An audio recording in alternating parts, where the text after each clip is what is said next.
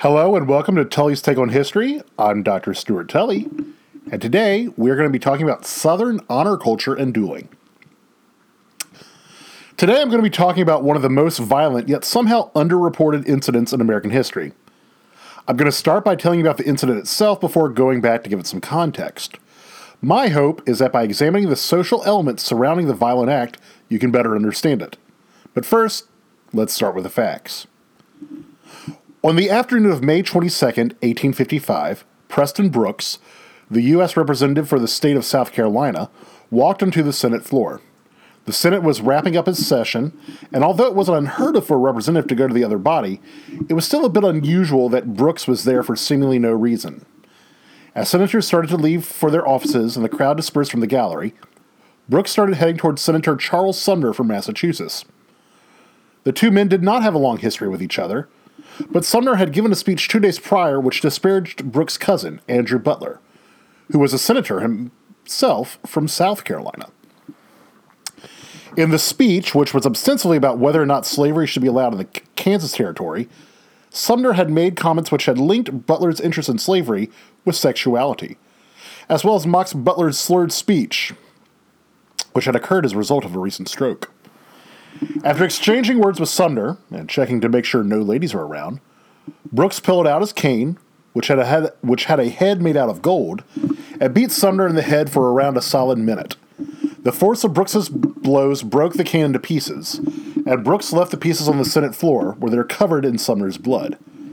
After being restrained by other congressmen, Brooks ceased his assault and left the Senate of his own accord. I first learned about the story whenever I was in seventh grade. At the time, my teacher presented it as a a silly little incident um, in U.S. history, something to be made light of in the lead up to the Civil War, a funny anecdote of sorts. A silly thing to say that it seemed partisan politics were getting bad, but I, the more I learned about this incident, the less lighthearted I became. If nothing else, Sumner almost died from this attack. It took him years to recover. This was not an isolated incident in an otherwise civil and nonviolent country. This incident was not an outlier to the United States. Rather, this was the crystallization of numerous forces which caused not only a shocking act of violence on the hollowed halls of the U.S. Senate, but would cause the most violent war in U.S. history. This action was not just partisan bickering, but rather should serve as a reminder to the country of how words and attitudes can ultimately damage us as a whole. Likewise, how the pursuit of protecting one's ego can eventually cause the ruin of another. Now that the facts are out of the way, let me give you a lot of context. And I'm going to start with a single word honor. Along with liberty, this was a guiding principle behind the society, the society of colonial period and early republic.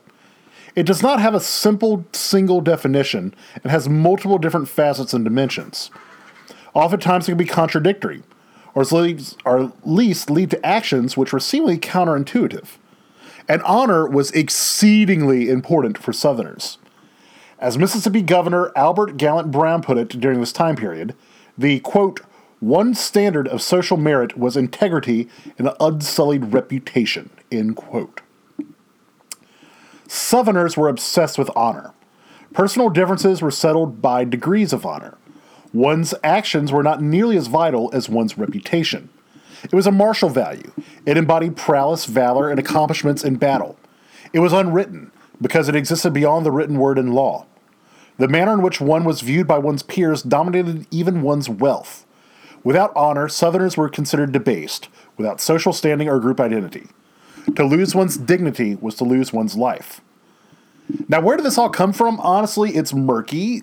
There is evidence that this obsession had been somewhat prevalent in Europe before colonization, but it really came into vogue with the New World. Like, everyone became obsessed with honor. So much obsessed that even the British were taken aback whenever they visited their former colony.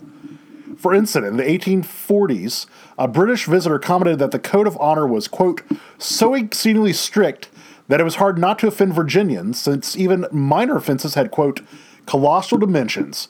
Even a coolness between parties is dangerous, as having a fatal tendency to speedily ripen into a deadly feud, end quote. When he asked a Virginian about this obsession, The Virginia replied that Honorable maintained, quote, that reputation for courage, manliness, and honor which wins the respect of friends, enforces that of one's enemies, and above all secures the self respect without which no high toned man can live or cares to live. It's pretty heavy stuff. Now, who had honor? Well, it was a sliding scale as you went up. For those of the lowest rung in society, they were seen to have the lowest amount of honor. Slaves, for instance, had no honor within antebellum society. They had no physical freedom, no ability to defend themselves and their women, and were unable to assert an individual reputation. If a slave were to act in a debased or on- dishonorable manner, it wasn't an offense. The planter elite didn't expect much of the slaves, and if they acted in a dishonorable fashion, it was just proof of their low status. Poor whites had a bit more honor, and we'll talk a bit later about how it manifested. Women were not seen to have honor, since it was a masculine virtue, but their status and purity, if you will, could be a major reflection of their fathers, brothers, and husbands. Now, if you don't know, Virginia in particular was dominated by white slave holding males. And here you have the highest stage of honor in that time period. They were the most prone to take offense at the slightest insults and demand satisfaction through dueling and the like. Yes, I will be talking about dueling in length. Don't worry, I'll get there. And this whole honor system is skewed in their favor. It's a system loaded with hypocrisy and double standards. For instance, uh, to take uh, from some classic old school rap, let's talk about sex, shall we? In this time period, it was widely expected for an honorable young man to engage in extensive premarital relations. The expectation was that at marriage between an honorable young man and young woman, the woman would be a virgin, but the man would not. Now, the whole notion of honor comes into play with whom the man chooses to have the premarital sex. If it's a prostitute or one of his slaves, that's no big deal, not even worth mentioning. A person of honor could not debase their standing by having sex with such people, because prostitutes and slaves were seen to have no honor. Now, if it's a slave owned by somebody else, that might raise a few eyebrows, and there would probably be an intense backroom conversation where the slave owner would either sell the slave or demand payment for the exchange.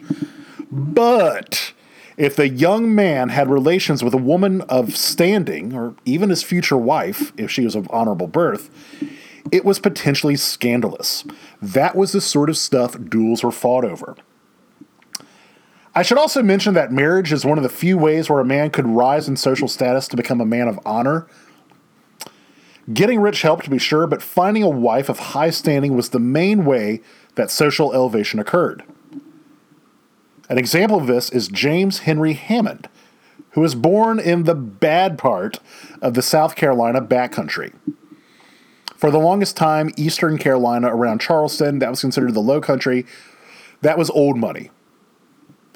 However, Western South Carolina, that's the upcountry, sorry, yes, upcountry, the backcountry, they're considered new rich social climbers. Now, James Hammond was not born of very much means. He goes to college.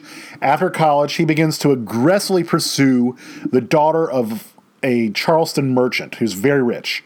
Uh, her name is Catherine Fitzsimons. Her family does not approve of this match, not in the slightest. But Hammond was very persistent, and she ultimately demanded that her family approve the marriage. Now, I'm got, I got to say for a second, this is one of those times that often in history we talk about what sense of agency, excuse me, that women have in this time period. And you see with Catherine Fitzsimons, she is a woman of means.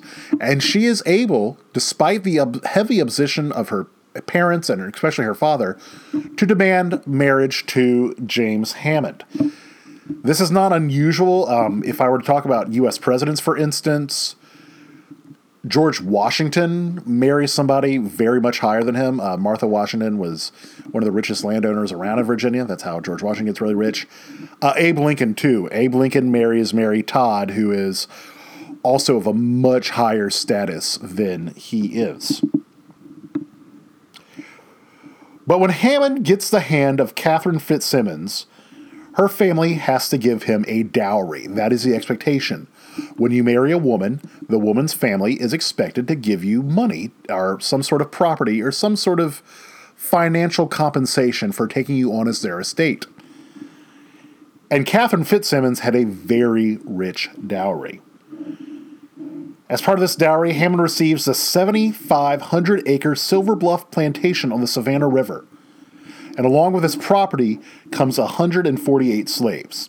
Now, if we're just talking about the value of the land itself and the slaves, we're not talking about the plants, we're not talking about the farm implements, we're not even talking about the house itself. But if we're just talking about 7,500 acres and 150 slaves, give or take, it's 148.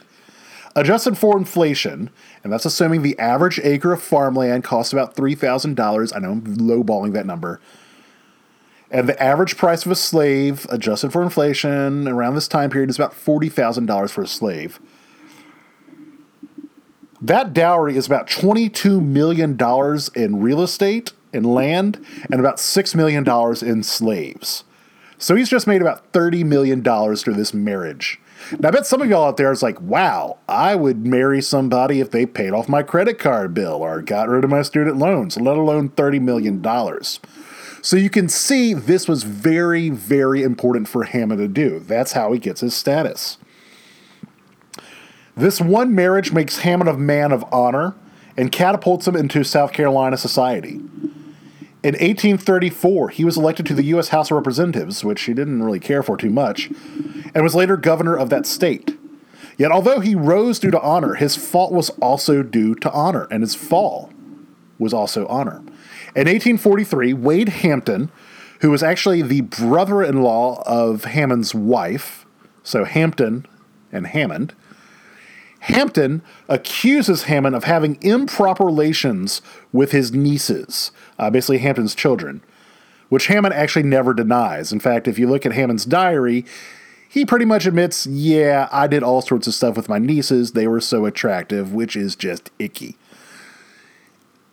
And this is actually seen as icky in this time period, especially in South Carolina Honorable Society. He leaves the governorship in disgrace, and he actually returns. No, I'm going to wait to tell you when he returns. But I bet you're wondering, Tully, just get to dueling. Yes, dueling was something that pretty much was always against the law, but was accepted in American society. It has a whole host of rules and rituals that go along with it. Now, right now, you're singing Hamilton to yourself. You're singing those 10 duel commandments. And I know you know those. I know those, so I'm going to skip the basics. There are three other rules that I want to highlight, which aren't typically mentioned, though.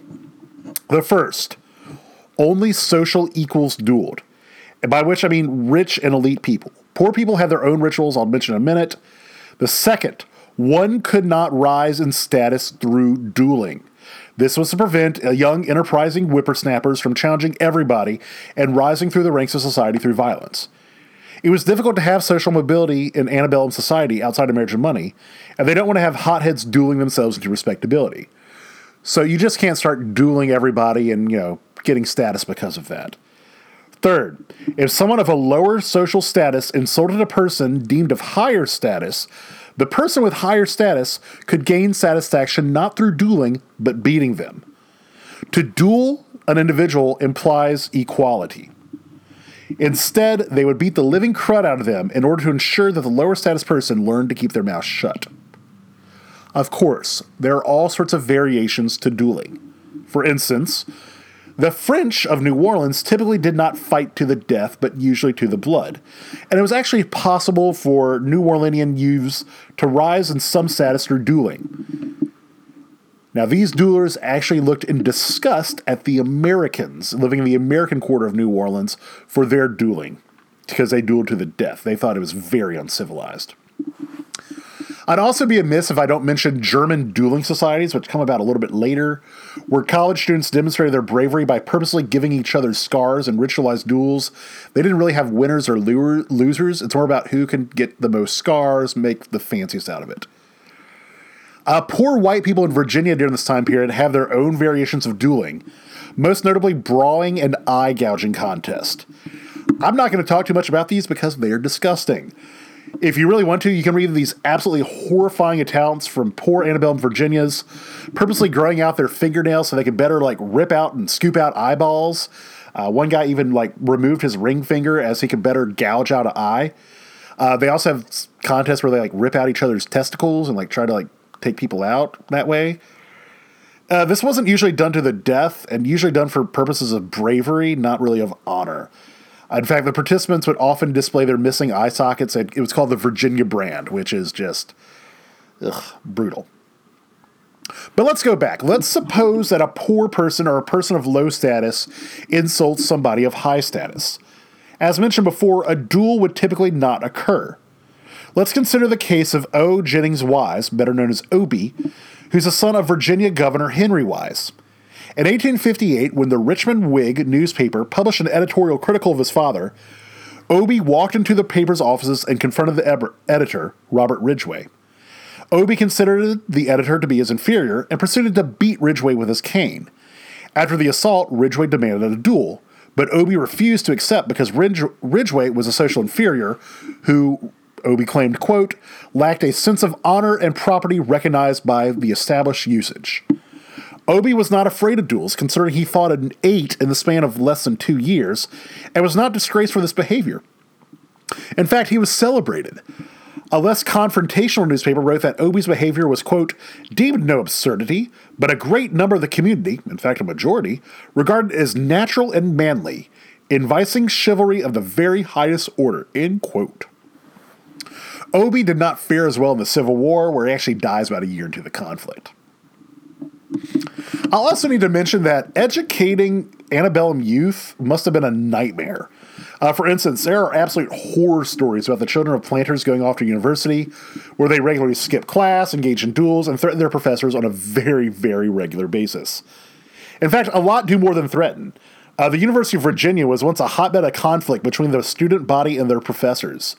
The planter students felt the professors were socially beneath them and not authority figures, and felt no reservations in assaulting or even killing, in one case, their professors. I might take some licks for my students. Uh, sometimes you have disrespectful students, but I've never been assaulted or certainly never been killed by a former student. So, in the midst of all this contention, the country was deeply divided over the issue of slavery.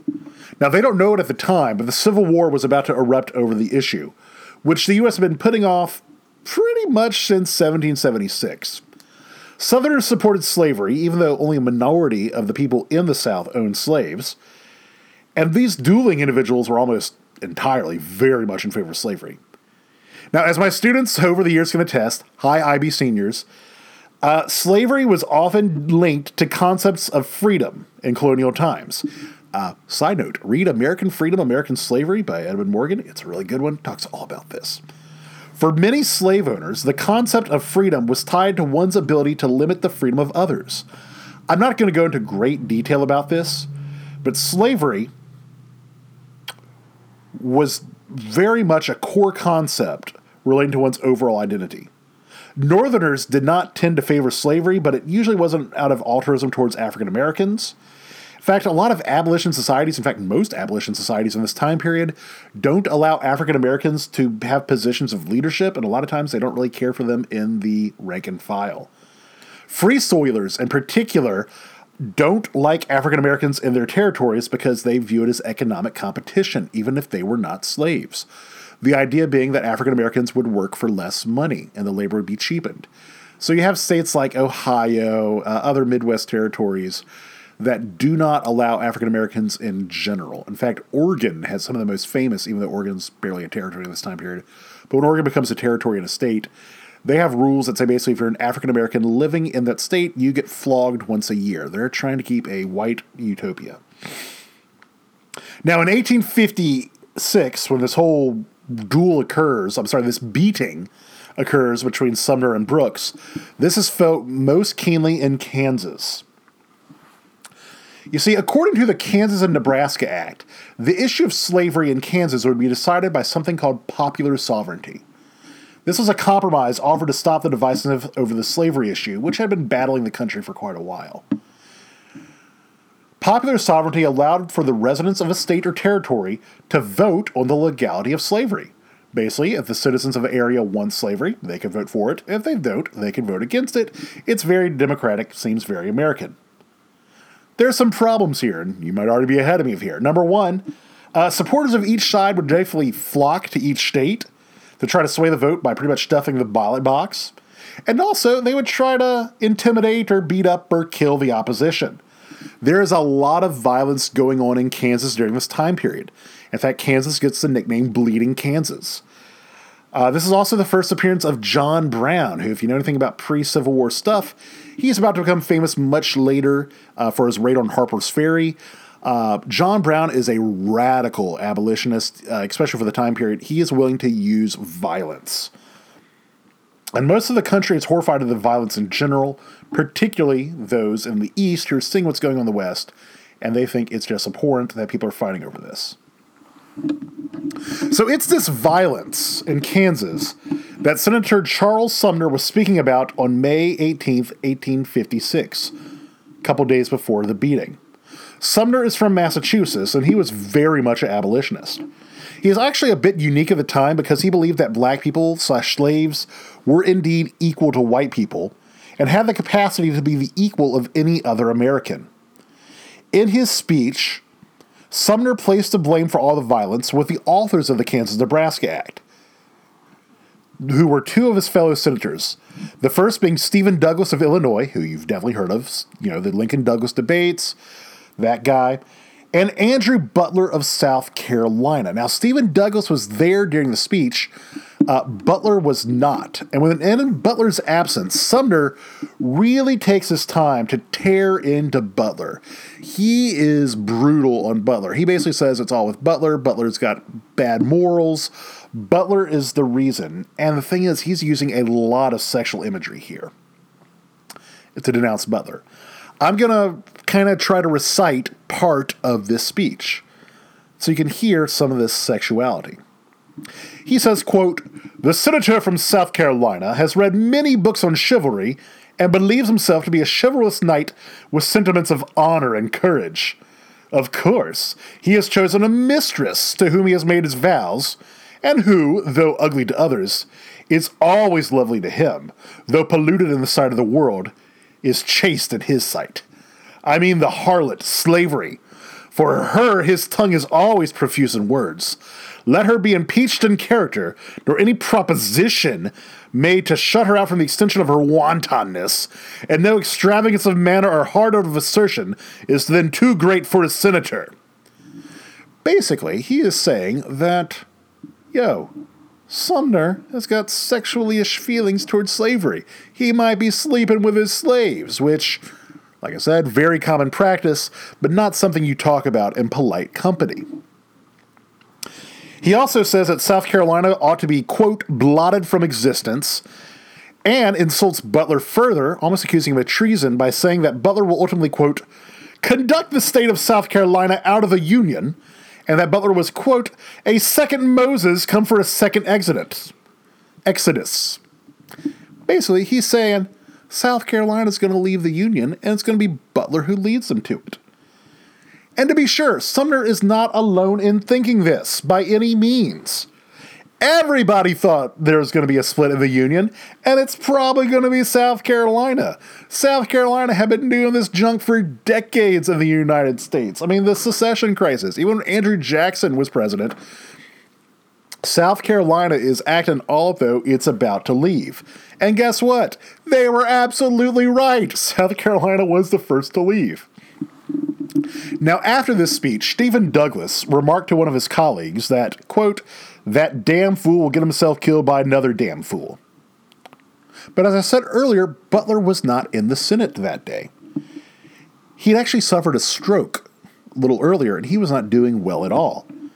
This fact was not lost on Sumner because during the speech, whenever he was mimicking uh, the way that Butler talked, he was like slurring his speech. He was, you know, dragging his foot around, you know, trying to demonstrate the avenues of a, the um, you know, attributes of a stroke. And you know, look, Sumner is really trying to goad Butler. He's really going over beyond. His language is quite far. Sumner would probably even have meant that he was like, you know, really laying it on Butler, you know, kind of exaggerating these issues. Now, the person who comes to, to Butler's defense was Preston Brooks. Preston Brooks is young. He's only 36 years old in this time period. He's a brand new representative from South Carolina. He's also a veteran of the Mexican War, so he's a new generation. and he's very, very much steeped in dueling and honor culture. He is also Butler's cousin, the exact cousin. I believe they're like first or second cousins, once generation removed. Butler is of a much older generation than uh, Brooks is. In his speech, Sumner had insulted the South, slavery, South Carolina, and Butler, who is part of Brooks's family. For somebody steeped in honor culture, this is a type of insult that demands satisfaction. But whereas ordinarily they might duel, and I should mention there are a lot of people in the U.S. Congress and even you know vice presidents, Aaron Burr, uh, who have dueled before. Uh, Secretary of States have dueled each other. Like this is this was actually somewhat common, never legal, but if you're of status and you're considered equals, you do it and you get away with it. But Brooks does not consider Sumner his equal. Because of the language and the manner of crassness that Sumner used, could not be used by a gentleman. Sumner might be a senator, but he has no class in Brooks' eye. And as such, there'd be no honor in dueling such a person. Instead, Brooks would treat Sumner as someone of lower class. And just like Obie did to that newspaper editor, he would get his satisfaction through beating him. Now remember this at the time, senators were considered a much higher level than representatives. Senators were elected at this time period by state legislatures. The popular vote for senators does not come till much later. So, the, even to be considered to become a senator, you have to be a man of honor. You have to be somebody that is deemed as of high status within the state of itself. You know, somebody who is chosen by the best of the best. But this first term representative thinks that he is the superior of a senator. So on May 22nd, Brooks walks up to Sumner alongside Lawrence M. Keitt, another South Carolina representative who acts as Sumner's second in this whole affair. And he says the following Mr. Sumner, I've read your speech twice carefully. It is a libel on South Carolina and Mr. Butler, who was a relative of mine. Now, Sumner probably thinks, wait, is it really, is it libel if I spoke it? I thought uh, that's slander. No, just kidding. Uh, Sumner actually is rising to his feet to confront this new congressman. And before he can even make it all the way to his feet, Brooks hits him in the head with his cane. Now, this cane has a golden head. And ironically, the cane which Brooks used it was not a decorative cane for Brooks. It was one he needed because when he was a much younger man, he was in a duel and he took a bullet to the hip. And that bullet never actually healed. And he always had a gait and he always needed that cane. This assault continues at least for a solid minute. And pretty much it only was stopped whenever Brooks's cane broke multiple times. Uh, some congressmen and some senators actually tried to break up the assault earlier, but then Keitt took out a pistol and demanded they keep their space. So I just want you to imagine for a second these are all Congress people. These are people who have won elections. These are people that their states have considered to be people of honor and worth and propriety. They are the best of the best. And yet they are acting with such crass violence on the seat of the Capitol. And yet both sides feel very justified here. This is not a beating, okay? I need you to understand that. This is an attempted murder. This could have easily caused the death of Sumner. Because it takes Sumner many years to recover from this. Uh, he almost dies, legitimately, almost dies. He has neurological damage. He has all sorts of. Uh, I would I would call it PTSD. Legitimately, it is post traumatic stress disorder from what happened to him. He's actually unable to finish his term because of the trauma. He leaves. Uh, he go back. He goes back to Massachusetts. He actually tours around Europe for a while to try to get his mind off stuff.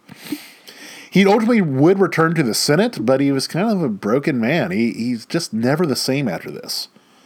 Brooks is hailed as a hero by the South, and he actually receives multiple canes to replace the one he broke. However, you still violently tried to kill another member of Congress, in fact, a senator. And so Brooks actually has to resign his post. They try to censor him or kick him out. He's unable to get the votes to get him kicked out. But he resigns. He resigns his his uh, his House seat, and actually is reelected the next year by South Carolina, who call who says they are grateful to him for basically holding up the honor of the South. Now, he actually dies less than a year later, in January of 1950 of 1857. Not 90, he doesn't live 100 years. He dies in early January of 1857 of the croup, um, weird lung condition. Uh, he dies very painfully. They say they said he was like trying to rip his throat so he could breathe. It was not a good way to go. He is actually ironically outlived by his kinsman. Butler lasts about another six months after this. He dies in May, uh, May of 1857, complications of a stroke. He was not a very healthy man. Now, the person who replaces Butler as senator from South Carolina is none other than, yeah, you got it, James Henry Hammond. Although he was kicked out of the governorship uh, in disgrace because of what he did with his nieces, uh, state legislature actually elects him to the Senate. And he serves until the Civil War when South Carolina is the first to leave the Union, surprising absolutely nobody. Now, hopefully, you can understand more about this action. This is one of those times when partisan contention really came to blows. But there's an undercurrent of privilege entitlement which laid the groundwork for such a confrontation. Now, as I am recording this podcast, a couple days ago, we, we've been having impeachment hearings. And I've been seeing people online, people on social media talk about just the contention of it. Uh, for instance, uh, there was, you know, the the chairman not recognizing people of the other parties because of a point of order, and it's not really a point of order. You can see they're they're they're arguing all these legalese, but you can tell there's real contention underneath it. And people said this is the most divided America's ever been. Um, as a historian, I can tell you this is a pretty divided time in America, but this is definitely not the most divided time in America's history. I mean, say what you want about modern politics, you haven't had an assault on the floor of the Senate. And for that, this is Stuart Tully for Tully's Take on History. Have a great day.